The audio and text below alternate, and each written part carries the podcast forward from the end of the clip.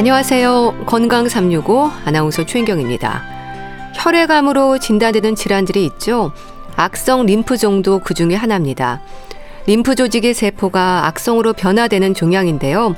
흔히 임파선 암으로도 불리는 질환입니다. 특징적인 증상이 있는 걸까요? 겉으로 만져지는 멍울도 증상 중에 하나인 걸까요? 림프절이 어디나 있기 때문에 온몸 어디나 생길 수 있다고 하는데요. 어떤 위험이 있을까요? 오늘은 임파선 암으로도 불리는 악성 림프종에 대해서 알아보고요. 노인들이 겪을 수 있는 삼킴 장애에 대해서도 살펴보겠습니다. 건강 365 스위스로의 사랑해 듣고 시작하겠습니다. KBS 라디오 건강 365 함께 하고 계십니다. 혈액암의 하나로 지적이 되는 질환 중의 하나가 악성 림프종입니다. 비교적 젊은 층에서의 발병도 늘고 있다고 하는데요. 악성 림프종 어떤 질환일까요? 한양대학교 병원 혈액종양내과 엄지은 교수와 함께합니다. 교수님 안녕하세요. 아, 예, 안녕하세요. 제가 혈액 종양 내과로 소개를 했습니다. 이제 어떤 질환들을 다루는 곳일까 궁금해하는 분들이 많은데요. 설명을 좀 해주시죠. 아, 네. 혈액종양내과는 크게 이제 두 파트로 이루어져 있는데요. 예. 하나는 이제 종양내과 해서 그 고형암의 항암 치료를 담당하는 어, 본과가 있고 혈액내과가 또 있는데 이제 혈액내과는 혈액암을 비롯해서 이제 여러 가지 혈액암뿐만 아니고 양성 혈액 질환, 그러니까 빈혈이라든지 뭐 백혈구 감소증이라든지 이런 것들도 같이 보는 혈액내과에서 이 두 가지 파트로 이루어져 있습니다. 예. 이 혈액 종양내과에서 다루는 혈액암들에도 종류가 많죠.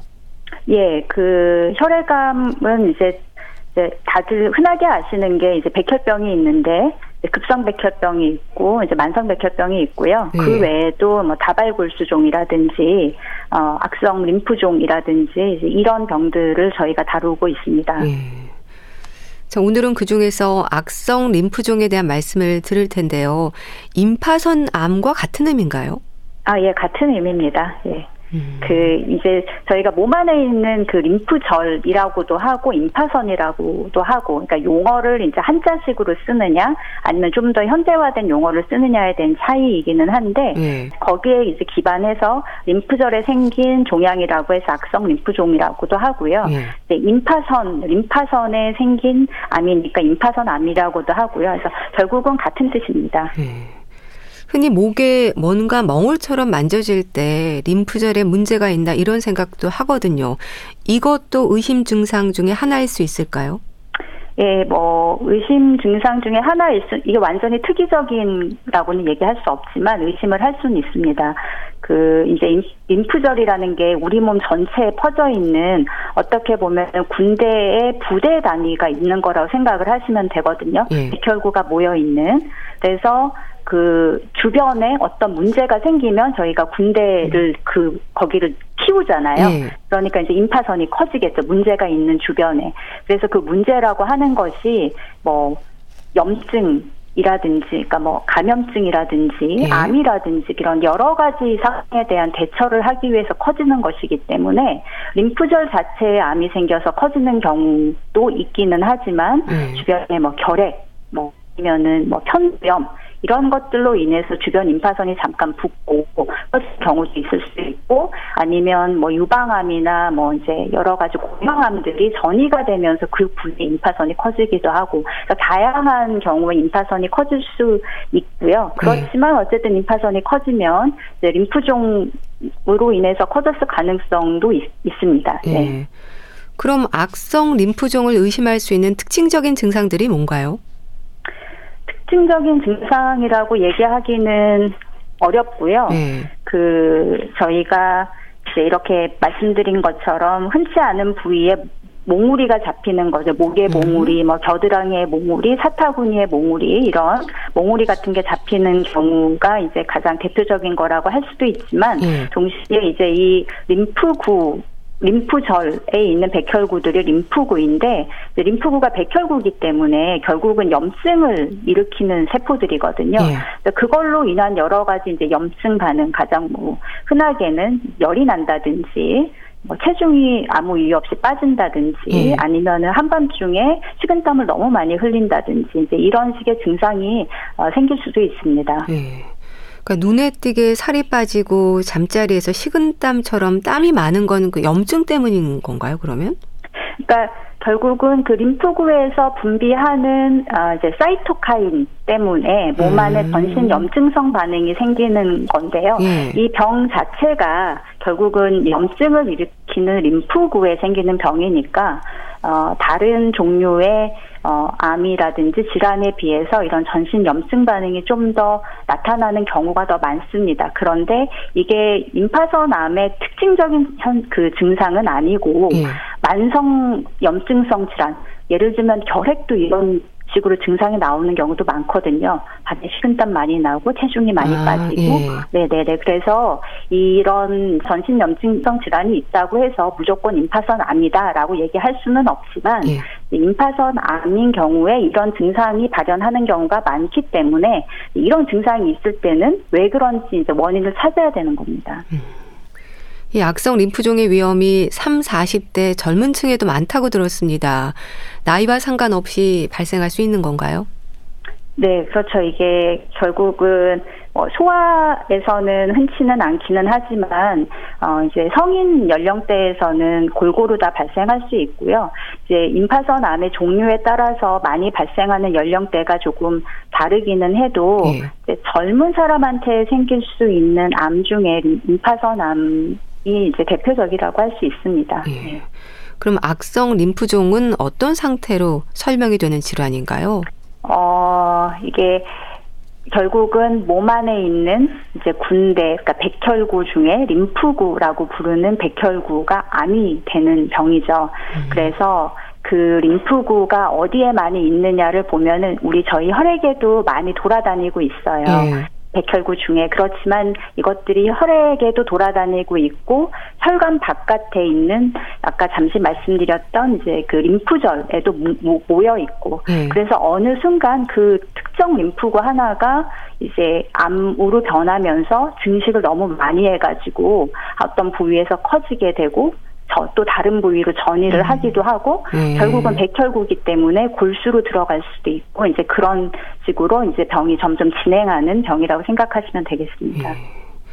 그렇게 림프구가 지나치게 증식을 하면서 암세포를 만드는 게 악성 림프종이면 온몸으로 어디나 생길 수 있는 거겠네요. 예, 그렇습니다. 네. 음. 예. 원인에 대해서는 어떤 부분들이 지적이 되나요? 대부분의 경우는 저희가 원인을 모르는 거고요. 아. 저희 환자분들한테는 제가 말씀드릴 때는 천재지변 당하신 거랑 음, 비슷하다고 음, 말씀을 드려요. 그렇지만 어, 또그 연관성이 밝혀져 있는 원인들도 있는데 가장 어, 대표적인 것 중에 하나는 바이러스성 감염, 그러니까 네. 어, 앱스타인바 바이러스라든지 아니면은 저희가 이제 HIV 어그 그 에이즈 바이러스로 인해서 어, 면역력이 떨어지게 되면 또 이 병이 많이 발생할 수 있고 예. 그리고 면역력이 떨어져 있게 되면 내 몸의 면역력이 떨어져 있게 되면은 이제 암 세포가 생겼을 때 그 암 세포를 저희 면역 세포가 없애야 되거든요. 음. 근데 이제 없애지 못하게 되니까 결국은 그게 이제 암으로 발전을 하게 되는데 음. 그래서 여러 가지 면역이 떨어질 수 있는 이제 자가 면역 질환이라든지 아니면은 저희가 이제 장기 이식을 하고 나서 면역 억제제를 오래 드시고 계시거나 아니면 다른 이유로 면역 억제제를 오래 드시고 계시는 분 음. 이런 분들도 이제 임파선 암이 발생할 위험이 좀 더 높다고 얘기할 수 있습니다. 음. 류마티스 질환과 같은 자가 면역 질환과도 연관이 있을까요?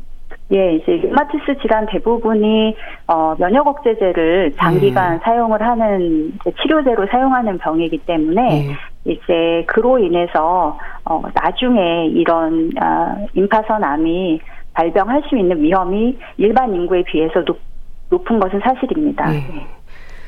네. 자, 그럼 악성 림프종으로 진단이 되는 계기도 궁금한데요. 일단 증상으로 병원에 오면서 알게 되는 경우가 많은 건가요?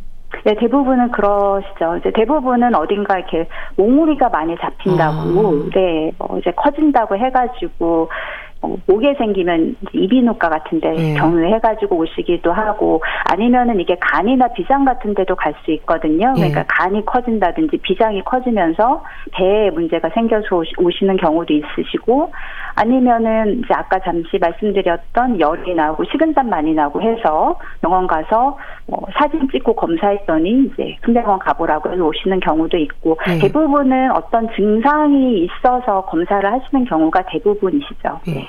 그 몽우리 같은 경우는 없던 게 갑자기 생기는 거네요. 네, 그렇죠. 네. 음. 어느 날 갑자기 이제 뭐 거울을 봤는데 목 네. 한쪽이 좀 불룩해져서 이상하다고 검사하러 오셨다가 진단 받으시는 경우도 있고요. 음. 아니면은 뭐 우연히 이제 사타구니 같은데 이제 사타구니 같은데 뭐 이렇게 몽우리가 잡히다 보면은 그 네. 혈액 순환이 잘 안 되니까 다리가 붓거든요. 네. 한쪽 다리만 어, 다리가 부으니까 병원 가셨다가 이제 몽우리가 발견이 돼서 음. 오시는 경우도 있고 그렇습니다. 네. 그럼 예방법이나 조기 발견을 위해서 미리 좀 확인할 수 있는 검진법은 없을까요? 이 어, 저희가 이 임파선암은 악성 림프종은 이제 건강 검진이나 조기 검진으로 미리 발견하는 거에 대한 어떤 어, 효용성이라든지 그렇게 정, 주기적으로 검사를 하는 게 어, 도움이 된다는 그런 근거가 별로 없습니다. 아, 네. 네. 이 악성 림프종에도 종류가 있다고 들었습니다. 호지킨 림프종, 비호지킨 림프종으로 구분이 된다고 하던데요. 이건 무슨 뜻인가요? 아, 이거는 이제 세포 종류에 따른 이제 분류인데, 예. 어, 처음 발견된 거는 호지킨 림프종이고요. 병리학자인 호지킨 박사님이 어떤 종양을 떼낸 현미경을 봤더니 특징적으로 생긴 세포 이제 저희가 Reed-Sternberg cell이라고 하는데 그런 세포들을 하고 네. 주변에 염증 세포가 많이 뭉쳐 있는 것을 보고 처음에 이제 호치킨 병이라고 진단을 하게 되었고 네. 이제 그게 알고 보니까 이제 호치킨 림프종이 된 음, 거고요. 네. 그 외에 다른 림프종인데 그 호치킨 림프종하고는 다른 나머지 호치킨 림프종을 다 이제 저희가 뭉뚱그려 가지고 비호치킨 림프종이라고 부릅니다. 그래서 치료가 다르기 때문에 이제 처음에 저희가 구분을 하게 됩니다. 음, 좀 어려운데요. 그러니까 치료법이 다르기 때문에 이렇게 구분하는 게 중요한 건가요? 쓰는 저희가 항암제 종류가 음. 다르기 때문에 네. 이제 구분을 하고 그 다음에 병의 경과라든지 아니면 예후도 비호치킨 림프종하고 호치킨 림프종이 좀 다른 면이 있어서 처음에 호, 림프종이 이제 의심이 된다라고 했을 때 제일 먼저 저희가 확인을 하는 게 이게 호치킨이냐 아니냐 구분이 굉장히 중요하고 예. 그래서 진단이 늦어지는 경우도 있습니다. 예. 근데 진단이 늦어지더라도 제대로 된 진단을 해야지 제대로 된 치료를 할 수 있기 때문에 굉장히 중요한 구분입니다. 예. 음. 특히 비호지킨 림프종은 또 세포의 종류를 구분해서 치료를 결정한다면서요.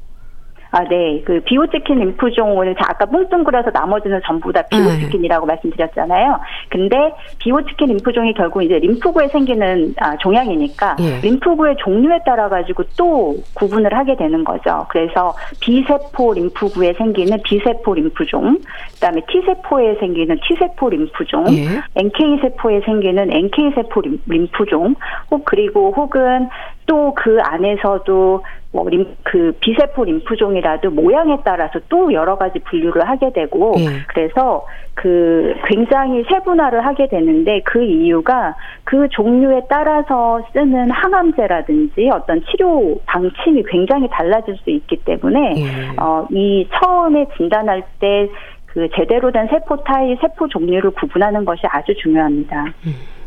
진단은 조직 검사로 확인을 하나요? 예, 그렇습니다. 그래서 어떤 경우에 있어서는 조직 검사를 여러 번 하는 경우도 예. 있으시거든요. 이게 잘 안 나오면 혹은 아, 헷갈리면 예. 이게 그러니까 아주 명확하게 구분이 안 되고 두 가지가 섞여 있다든지 아니 이것처럼 보인다든지 그런 경우에는 조직을 이제 더 얻기 위해서 저희가 조직 검사를 반복해야 될 수도 있는데 환자분들이 오해하시는 경우가 있죠. 저번에 했는데 음. 검사를 왜 또 하나 아. 그렇지만 이게 그만큼 진단이 중요하고 예. 때로는 종류가 너무 너무나 다양하기 때문에 임파선암이 진단하는 데까지 굉장히 많은 그 수고가 필요한 암이거든요. 네. 그렇게 여러 검사를 통해서 진단이 되고 병기도 결정이 될 텐데요. 혈액암에 있어서는 주로 항암제가 치료법이지 않나요? 네, 이 임파선암도 림프종도 결국은 혈액암이기 때문에 네. 온몸에 다 돌아다니는 세포잖아요. 그러니까 온몸에 다 돌아다니는 세포를 결국은 치료를 하기 음. 위해서는 그러니까 주사로 혹은 먹는 약으로 하는 항암 치료가 주된 치료가 되고 나머지 치료는 이제 부수적으로 도와주는 이제 요법이 되게 음. 됩니다. 네. 그 어느 부위를 침범했는지에 따라서 방사선 치료가 진행이 되기도 한다고 들었습니다. 어, 방사선 치료는 이제 부위도 중요하지만 예를 들어서 병이 국소적으로 어느 특정 부위에만 모여 있다라고 하면 어, 항암 치료를 하고 그 부위의 재발을 막기 위해서 추가적으로 이제 공고 그 치료의 효과를 더 확실하게 하기 위해서 추가적으로 하는 경우도 있고요. 음. 아니면은 어떤 부위 안에 임파선 암이 너무 크다. 처음에 음. 시작할 때 5cm, 10cm 이상 굉장히 크다라고 하면 그거에 그 부위가 재발 위험이 또 굉장히 높죠. 음. 거기 안이 많이 모여 있는 음. 부위니까. 그래서 거기에서 그 항암을 하고 혹은 이후에 이제 추가적으로 방사선 치료 방식으로 그 부위에 추가적인 치료를 더 추가하는 거라고 생각을 하시면 될 수 있고요. 네. 혹은 이제 뇌나 이런 데 있을 때는 방사선 치료가 아주 또 중요한 역할을 할 수도 있습니다. 네. 그럼 또 조혈모 세포 이식에 대해서는 어떻게 이해하면 될까요? 어, 이제 조혈모 세포 이식은 저희가 크게 두 가지 종류로 나누는데요. 네. 하나는 자기 걸로 하는 자가 조혈모 세포 이식, 다른 사람한테서 받아서 하는 동종 조혈모 세포 음. 이식으로 나누는데 네. 임파선암의 경우에는 대부분은 자가 조혈모 세포 이식을 우선적으로 생각을 하게 됩니다. 근데 모든 환자한테 다 생각하는 것은 아니고 네. 일단 기본적인 원칙은 한 번 치료를 마치고 잘 지내시다가 재발했을 경우, 음. 재발했을 경우에는 항암 치료하고 이후에 이제 조혈모 세포 이식을 계획을 하게 되고요. 있고요. 아니면 처음에 진단을 하였을 때 재발이 위험이 너무 높으신 분들 경우에도 이제 첫 번째 항암을 마치면서 마지막에 조혈모세포 이식으로 하는 경우도 있고 그거는 환자분들 상황에 따라서 다르고 때로는 자가졸모 세포 이식이 이제 주된 치료법이기는 하지만 예. 어, 자가 이후에 또 재발을 했다거나 아니면은 어떤 경우에 있어서는 자가졸모 세포 이식보다는 동종 이식이 조금 더 우리가 효과를 기대할 수 있는 경우도 있습니다. 왜냐하면 자가는 자기 거기 때문에 음. 어떤 면역 반응은 없거든요. 음. 근데 동, 동종 이식은 다른 사람의 그 골수를 받는 거기 때문에 그 다른 사람 골수에 섞여 있는 백혈구가 이 남아 있는 암세포를 잡아먹을 수 있는 아, 능력이 예. 있죠. 그래서 그게 어, 이식편대 암, 뭐 임파선암 반응이라고 하는데 동종 이식만이 가지고 있는 특징이기 때문에 저희가 그런 효과를 기대하는 게 필요하다 할 때는 동종 이식을 아, 생각을 할 수도 있습니다. 예. 그런데요, 치료에 있어서 환자 입장에서는 항암제로 인한 고통이 크지 않을까 싶은데요, 어떨까요? 네, 많이 이제 힘들어 하십니다. 네. 이게 어, 뭐, 암에 따라서 항암의 이제 자세한, 그러니까 구체적인 주기라든지 네. 치료 일정은 다를 수 있지만 기본적으로 머리카락도 많이 빠지고 중간에 백혈구라든지 이런 혈액 수치가 많이 떨어져서 열나시는 경우도 많으시고 울렁거리고 토하시고 하는 여러 가지 부작용이 많은 아, 치료를 저희가 아직은 1차 치료로 쓰고 있기 때문에 네. 네, 그럴 때는 굉장히 많이 힘들어 하시고, 저희가 요즘은 여러 가지 이제 그런 보조적인 음. 약들도 많이 개발이 돼서, 네. 백혈구가 덜 떨어질 수 있게 백혈구 촉진 주사를 항암 이후에 주사를 놔서 좀 덜 떨어지게 한다든지 네. 아니면 울렁거리고 토하는 거에 대한 예방으로 항구토제를 센 거를 쓰면 그래도 조금 덜 토하시고 식사를 음. 하실 수 있거든요. 그래서 그런 여러 가지 보조 약제들을 이용을 해가지고 힘드시더라도 그래도 조금이라도 수월하시 수월하게 넘어가실 수 있게 하고자 노력을 하고 있습니다. 네. 치료를 끝내면 완치도 기대할 수 있는 건가요? 네, 완치할 수 있는 병입니다. 음, 네. 네. 네, 치료에 사용이 되는 항암제에 대한 기대도 있을 텐데요. 계속해서 개발이 되고 발전하고 있습니까? 예, 그렇습니다. 아까 제가 세포 타입이 굉장히 중요하다고 말씀드렸는데요. 예. 왜냐하면 비세포 같은 경우에는 비세포에 대한 표적 항암제들이 또 개발이 되어 있거든요. 그러니까 기존의 항암제에 비세포를 표적으로 치료할 수 있는 표적 항암제를 붙여가지고 저희가 하면 어, 치료 효과를 더 높일 수 있는 기대를 할 수가 있고 예. 요즘은 또 여러 가지 이제 면역 항암제들이 나오고 있기 때문에 그 면역 기전을 회피하는 거를 잡아주는 약들이거든요. 예. 그런 여러 가지 약들이 개발이 되고 있어서 어, 예전에 비해서는 이제 점점 환자분들에게 저희가 사용할 수 있는 치료법의 그 옵션이 다양해지고 있고 최근에는 이제 저희가 유전자 조작 T세포 치료가 국내에서 이제 보험이 되어서 아. 일부 임파선암 모든 임파선암에 쓰는 것은 아니고요. 이제 이미 효과가 입증된 일부 임파선암에 한해서는 유전자 조작 그 T세포 치료를 이제 재발한 환자분들에게 어 치료를 할 수 있고 또 예전보다 그래서 치료 효과가 많이 향상되고 있습니다. 네. 참 그런데 특별한 조기 검진법도 없고 나타나는 증상도 다른 질환으로 생각할 수도 있어서 조기 발견이 쉽지 않을 것 같은데요. 민감하게 좀 살펴야 하는 부분들이랄까요? 짚어주시면 좋겠습니다.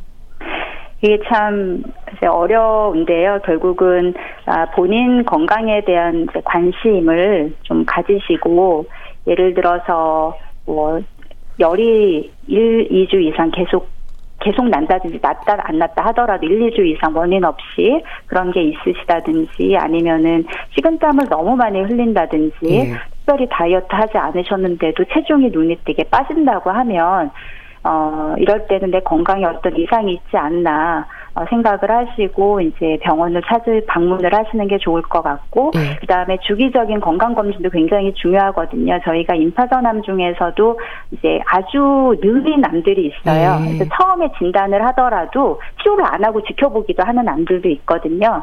근데 이제 그런 암들의 경우에는 우연히 골수에서 시작이 됐는데 피검사에서 이제 아. 수치가 떨어지면서 발견이 되는 경우도 있고 네. 또 헬리코박터랑 관련된 임파선암의 경우에는 내시경으로 저희가 음. 찾아낼 수 있고 초기에 발견을 하면은 항암 치료 없이 헬리코박터 세균 치료만으로도 아, 예. 치료가 가능한 그런 임파선암도 있기 때문에 이제 주기적인 건강 검진을 하시고 평소에 이제 건강에 어, 좀 신경을 쓰시고 하면 어, 저희가 뭐 그런 어, 조기 발견을 했을 때 어떤 효과를 얻을 수 있는 거라든지 아니면 환자분이 병이 너무 많고 증상이 너무 심해서 병원에 오시면 치료 시작할 때까지 네. 고생을 음. 많이 하시죠. 진단하는데 시간이 오래 걸릴 수 있는데 진단할 때까지 또 환자분 상태가 나빠지실 수도 있고 네. 그래서 네. 너무 늦기 전에 병을 키우지 말고 병원에 오시는 게 중요할 것 같습니다. 네. 악성 림프종과 관련해 자세히 알아봤는데요. 한양대학교 병원 혈액종양내과 엄지은 교수와 함께했습니다. 감사합니다. 네, 감사합니다. KBS 라디오 건강 365 함께하고 계신데요. 로비 윌리엄스의 슈프림 듣고 다시 오겠습니다.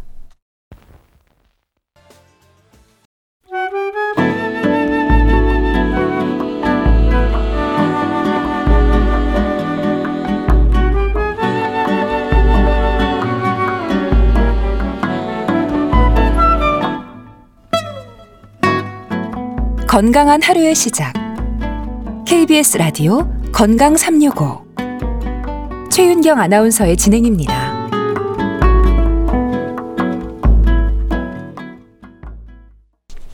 KBS 라디오 건강 365 함께하고 계십니다. 밥에 물을 말아 드시는 어르신들 많죠? 음식을 삼키면서 가슴을 치는 분들도 있습니다. 왜 그러는지를 여쭈면 잘 안 넘어간다는 표현을 하시거든요. 이런 증상들이 삼킴 장애로 얘기될 수 있는 걸까요? 대한의사협회 백현옥 부회장과 함께합니다. 안녕하세요. 네, 안녕하십니까. 맛있는 음식을 먹는 즐거움은 아주 크죠. 이제 먹는 일이 자연스럽고 편안해야 즐겁지 않습니까? 근데 그렇지 못한 노인들이 많던데요. 맞아요. 우리 사실은 먹기 위해서 사는 거 원래 아닌가요? 예. 생존을 위해서요. 예. 근데 나이 드신 분들이 음식을 삼키기 어려워지거나 혹은 뭐 먹었는데 후두나 기관지로 잘못 들어가서 숨차거나 호흡곤란 그리고 폐렴을 유발하게 되는 것. 어, 그 두 가지가 다 우리가 삼킴 장애라고 얘기하거든요. 하나는 삼키기 어렵다. 두 번째는 딴 곳으로 넘어간다. 예. 이것이 삼킴 장애입니다. 예. 근데 밥에 물을 말아서 넘기고 가슴을 치고 주로 유동식을 드시기도 하고 이런 부분들도 삼키는 일에 문제가 있기 때문일까요? 그렇죠. 결국 왜 물에 말아 드시거나 유동식을 드신다는 것 자체가 내가 씻기가 어렵건 목을 넘기기 어렵건 뭔가 식도 지나가면서 불편하다고 느낄 때 본능적으로 조금 편해보려고 자연스럽게 찾는 방법 아니겠어요? 네. 그러니까 이런 분들은 다 삼킴 장애가 일단 있는 거 아닐까 하고 우리가 옆에서 유심히 관찰을 하셔야 되겠습니다. 네. 삼킴의 과정을 좀 알아야 하지 않을까 싶습니다. 그냥 꿀꺽 넘기는 게 아니던데요. 인지기부터 시작이 된다면서요? 아, 네. 삼킴 과정은요, 사실은 짧게 나누면 네 단계, 자세히 나누면 여섯 단계 정도 되는데요. 어, 지금 이제 인지기까지 집어넣으면 우리가 여섯 단계 정도로 나눈다고 할 수 있겠습니다.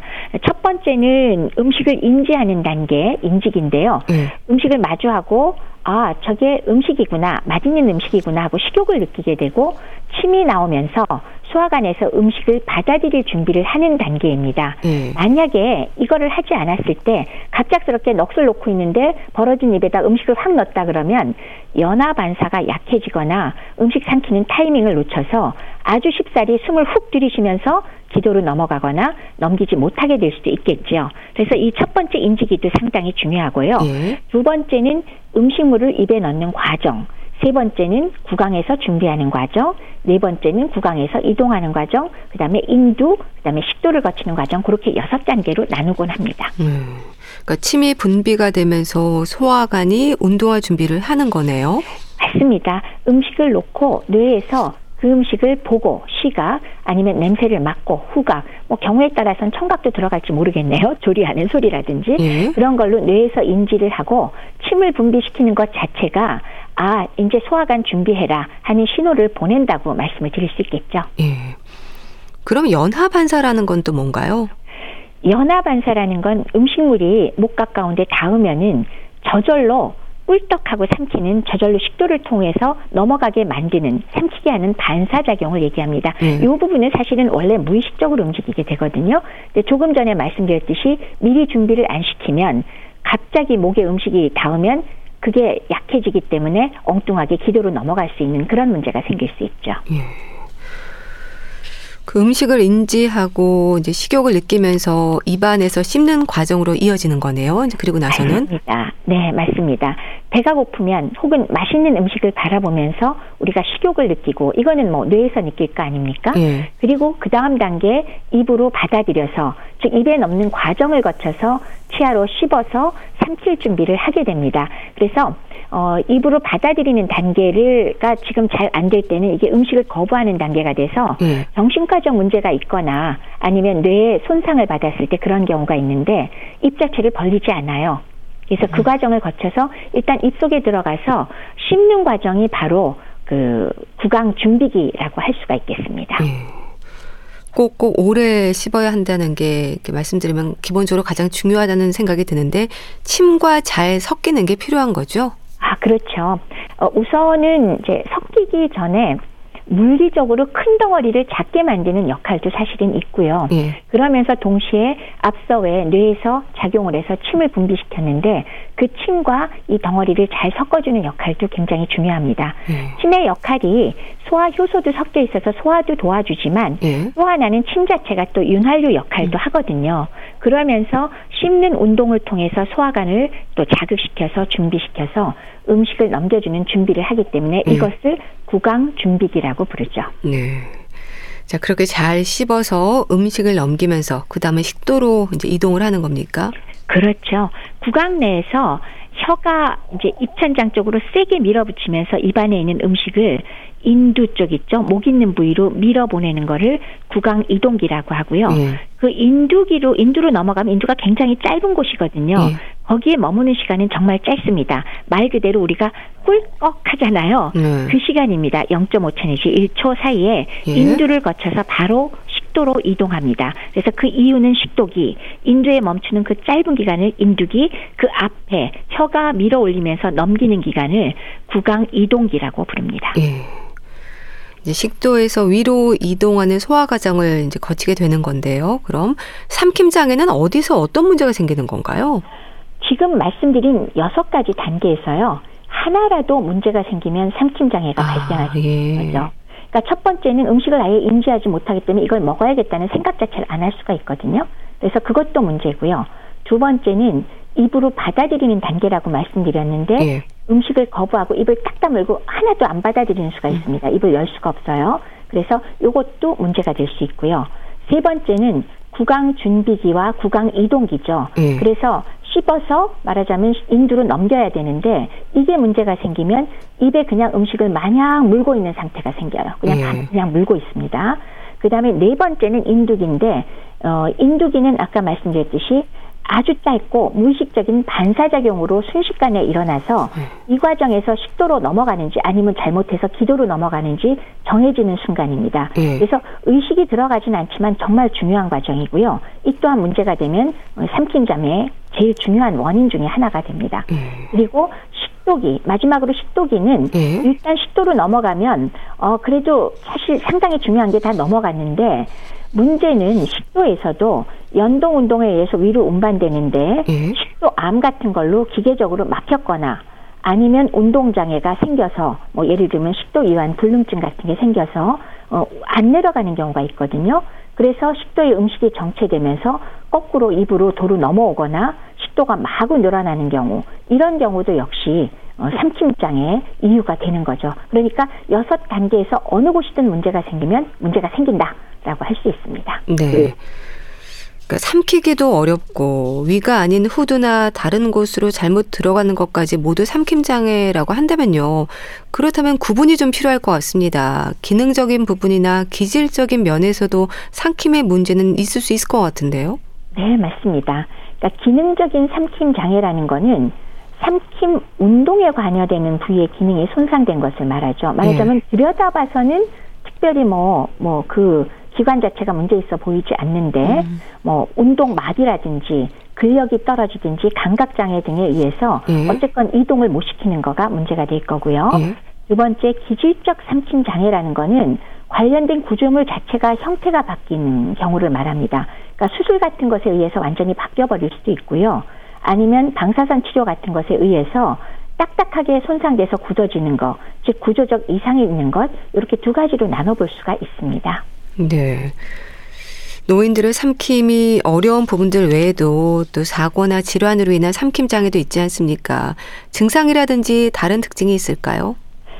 어, 우선 뭐 우선 먼저 생각하는 건 조금 전처럼 뭐 사고나 질환 아닌 어, 노화 자체로 인한 근육 약화 혹은 말초 조절 신경 이상 이런 것들이 있을 수 있는데 예. 그것 이외에도 당연히 동반 질환이 있다거나 아니면 사고로 손상되는 거 이런 문제가 삼킴 장애 많이 일으킬 수 있죠. 예. 제일 흔한 건 머리에 금방 떠올리실 겁니다. 뇌졸중, 음. 즉 중풍 환자가 제일 흔하지 않나요? 예. 그래서 그런 경우와 그다음에 또 하나는 교통사고나 뭐 외상성 뇌손상이 있으면은 못 먹어서 뭐 다 저기 삼킴 장애 생겨서 코줄 꽂고 있는 거 많이 보잖아요. 예. 그거 외에도 뇌성마비, 뇌종양, 파킨슨병, 뭐 척수 손의 위축증 같은 신경질환, 다발성 경화증, 그리고 길리안 마레라든지 로게릭병, 아, 이건 뭐 그냥 다 예. 뭔가 어려운 신경병이네 싶은 예. 것들 있잖아요. 예. 뭐 근육병도 있을 수 있고, 이런 것들이 다 기능성 삼킴장애가 발생할 수 있겠습니다. 예. 뭐 요약하면 뇌나 말초신경 문제, 근육질환 같은 게 있을 수 있어요. 근데 그거 말고 이건 이제 뇌에서 조절하는 게 안 된다라는 거고요. 예. 그다음에 또 하나는 후두암 같은 경우에 아니면 혀에 암이 생기거나 구강암이 생겼거나 아니면 인두암 같은 경우는 당장 구경부에 혹이 생겨갖고 못 넘어가겠죠. 네. 이런 게 있고 그 외에 식도에는 식도 이완 불능증이나 아니면 그 식도 경피증 같은 걸로 식도벽이 빡빡해져서 연동 운동이 아예 안 되는 경우 혹은 식도 암으로 또 막는 경우가 있을 거 아니겠어요? 예. 이런 것들이 역시 기질적인 질환 때문에 생기는 그런 상심 장애가 되겠습니다. 예. 노인들은 또 유난히 살에 들린다는 말도 하고요. 목에 이물감에 대한 표현도 많이 합니다. 이건 왜 그런 건가요? 아까 조금 말씀드리다 말았지만 기질적인 질환 말고요. 예. 노화의 일종으로 생기는 나이 드신 분들이 생기는 이제 그런 공통점 아닌가 싶어요. 예. 나이가 들수록 살이 생기는 게 조금 조금 더 늘잖아요.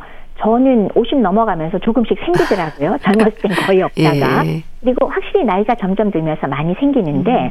구강 인두의 구조 자체도 약간 변화하지만 거기를 조절하는 신경세포가 감소하거나 예. 아니면 또 우리가 신체 활동이 감소하니까 일종의 왜 노쇠 현상이 생기는 거죠. 예. 그리고 근감소증도 동반될 수 있어서 이 삼키는 거에 관련되는 근육 약화 이런 것들이 전부가 원인이 되면서 예. 사례가 잘 들리고 잘 안 넘어가고 목에 이물감이 느껴진다 이런 표현들을 많이 하게 되고 예. 실제로 삼킨 장애가 이제 생기기 시작한다는 걸 의미하는 뜻일 수도 있습니다. 예. 또침 분비도 줄어드는 것 같아요. 입이 마른다는 말도 많이 하잖아요. 그렇죠. 건강한 성인은 하루에 우리 무려 1 내지 1.5리터 침을 분비하거든요. 아, 예. 굉장한 양이에요. 왜 링겔병으로 한 병 내지 한 병 반. 아. 엄청나죠. 그렇네요. 네, 그렇게 많이 나오는 침이 적게 나오면 내가 입이 마른다라고 당연히 느끼게 됩니다. 이럴 때 노화 자체에 의해서 생길 수도 있고요. 네. 침분비가 줄어들기도 하고 그거 외에도 뭐 빈혈이나 쇼그렌 증후군 있을 수도 있지만 당뇨병 영양소 결핍이 있어도 침분비가 줄어들 수가 있어요. 네. 그리고 뭐 약물 복용에 의한 것도 있고 신경계 질환도 원인이 될 수 있거든요. 또 우울증 같은 거 동반되는 경우도 노인들한테 많잖아요. 예. 이 경우도 역시 침분비에 영향을 줄 수 있어서 어, 이런 것들이 다 어, 원인이 되고 그로 인해서 사실은 또 삼키기가 더 어려워지는 것 이런 게 문제가 되겠죠. 예. 더불어서 치아가 부실한 것도 원인이 되지 않을까 싶은데요. 씹는 것도 어렵다는 말들 많이 하시잖아요. 그렇죠. 그 침분비가 줄어서 구강의 건조감이 심하면 당연히 윤활유 역할을 못하니까 네. 음식을 씹어 삼키기가 어려워지고 심지어 말도 하기가 좀 어려워지잖아요. 그러면서 소화장애도 생길 수 있고 또 입안에 침이 분비가 충분히 안 되면 방어력이 떨어지면서 입속에 치은염이나 충치 같은 것도 훨씬 더 잘 생기는 걸 볼 수가 있습니다. 예.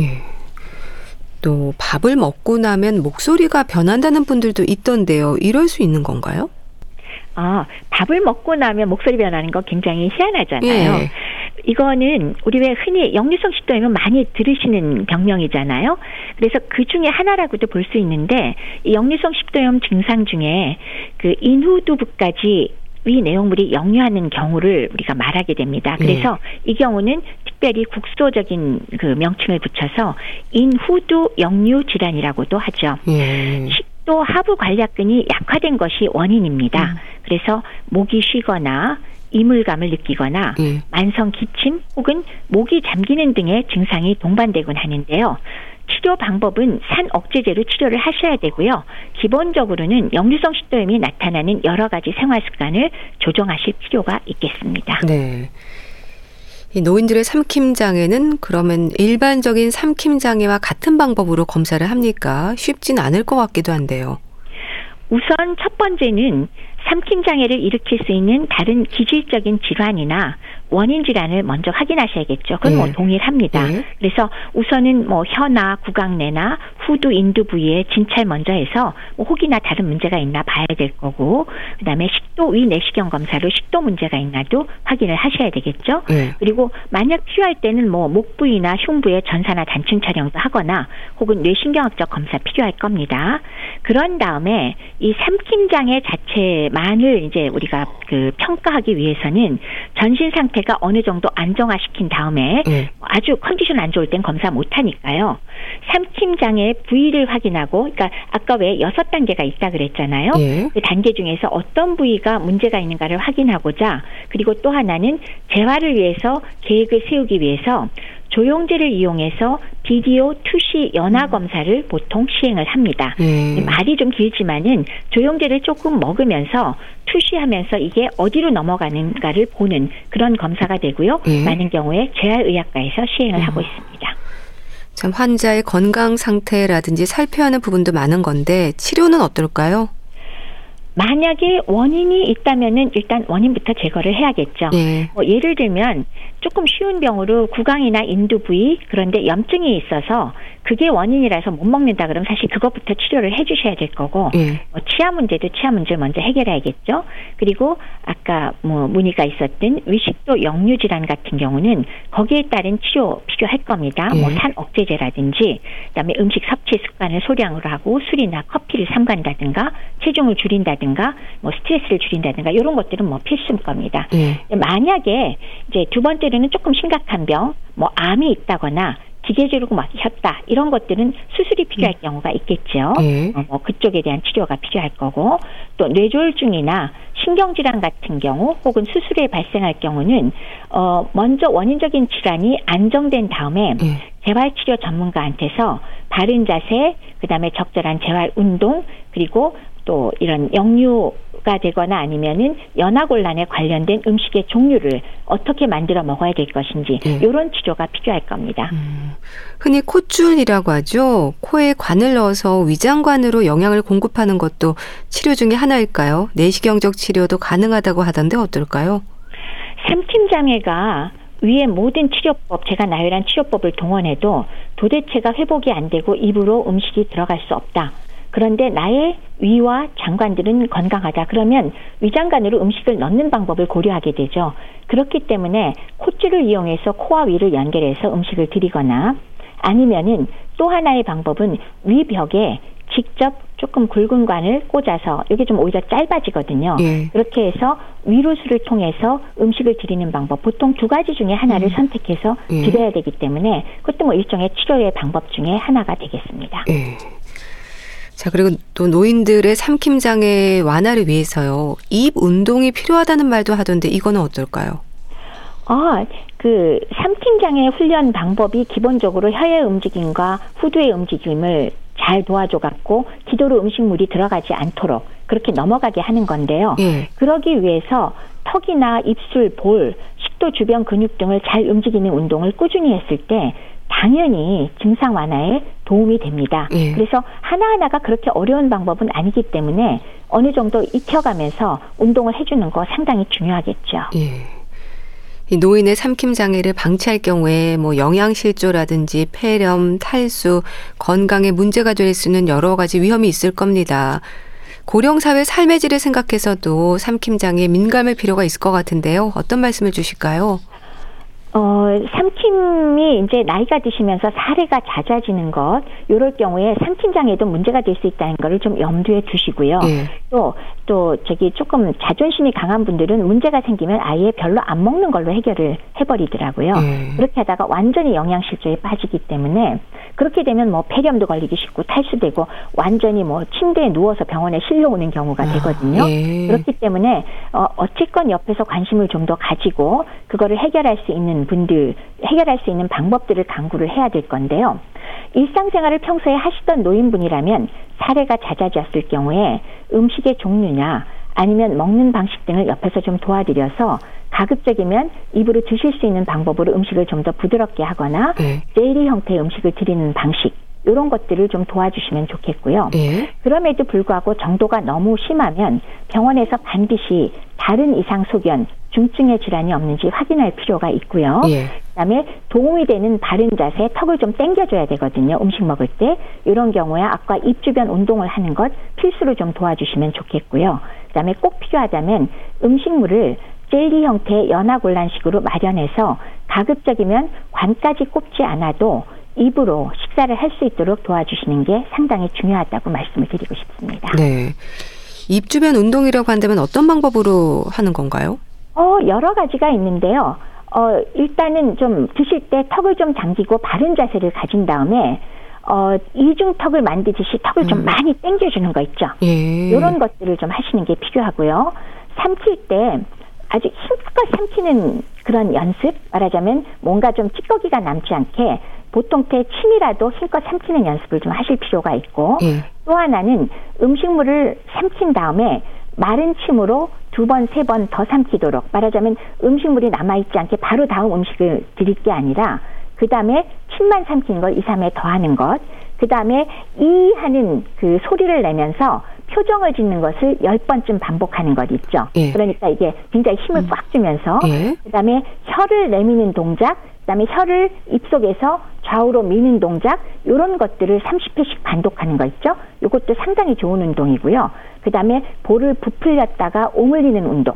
이런 것도 10번씩 반응하면은 굉장히 좋은 거고요. 예. 그다음에 침대나 매트 위에 누웠을 때는 머리를 들고 30초나 1분 동안 유지했다가 다시 쉬고 또 1분간 올렸다가 또 한 번 하고 이런 거를 세 번 정도 수시로 해주시는 거 이런 것들이 상당히 도움이 됩니다. 노래하기도 도움 된다 그러던데요. 예. 자, 대한의사협회 백현옥 부회장과 함께했는데요. 말씀 잘 들었습니다. 감사합니다. 네, 고맙습니다. 요조의 톰이 보내드리면서 인사드릴게요. 건강365 아나운서 최인경이었습니다. 고맙습니다.